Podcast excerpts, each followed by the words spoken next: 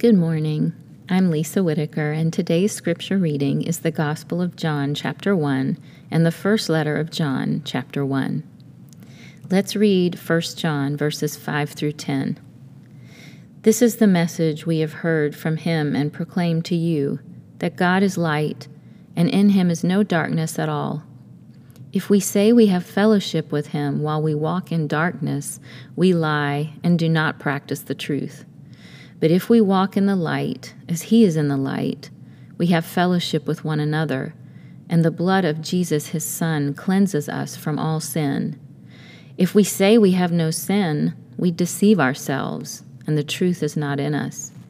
If we confess our sins, he is faithful and just to forgive us our sins and to cleanse us from all unrighteousness. If we say we have not sinned, we make him a liar, and his word is not in us. And now let's read the Gospel of John, chapter 1, verses 4 and 5. In him was life, and the life was the light of men. The light shines in the darkness, and the darkness has not overcome it. In both passages, John, the beloved disciple, refers to Jesus as light. Light was the first thing God spoke into existence in the creation story of Genesis chapter 1.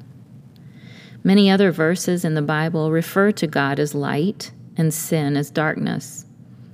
Jesus himself declared in John 8, verse 12, I am the light of the world.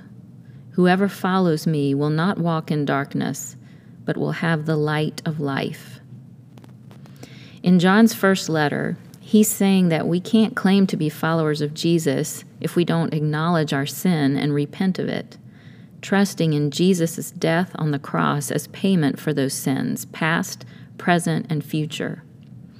His resurrection secured the victory over sin and death and the devil we have assurance of the free forgiveness of our sins because of the shed blood of Christ. When we confess our sins, we find freedom and can enjoy fellowship with other believers.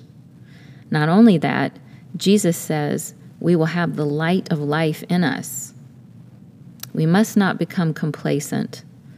Our human nature makes sin something we will always struggle with. That's why we have the confession of sin as part of our worship services every Sunday. We say, Most merciful God, we confess that we have sinned against you in thought, word, and deed, by what we have done and by what we have left undone. We have not loved you with our whole heart. We have not loved our neighbors as ourselves. We are truly sorry, and we humbly repent. For the sake of your Son, Jesus Christ, have mercy on us and forgive us, that we may delight in your will and walk in your ways to the glory of your name. John says in verse 5 This is the message we have heard from him and proclaimed to you. The disciples proclaimed Christ to anyone and everyone, all while under threat of physical danger. It makes me think Am I shining his light to a world that's in darkness? How often do I talk with others, not in my Christian circles, about Jesus? Do I create opportunities for deeper conversations through hospitality, inviting others to my home, to my church?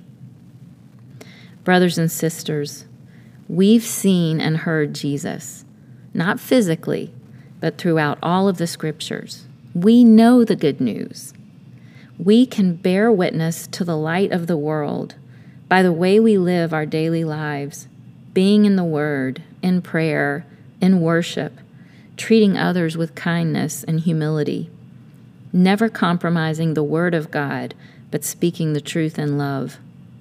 We can help build the kingdom here on earth. Let's pray. Father God, we pray to you in the name of Jesus, our Savior the light of the world, and by the power of the Holy Spirit. Thank you for this reminder today that you are light and that you overcame the darkness when you rose on the third day. Help us remember that we are a chosen race, a royal priesthood, a holy nation, a people for your own possession, that we might proclaim the good news of Jesus, who called us out of darkness into your marvelous light. Amen.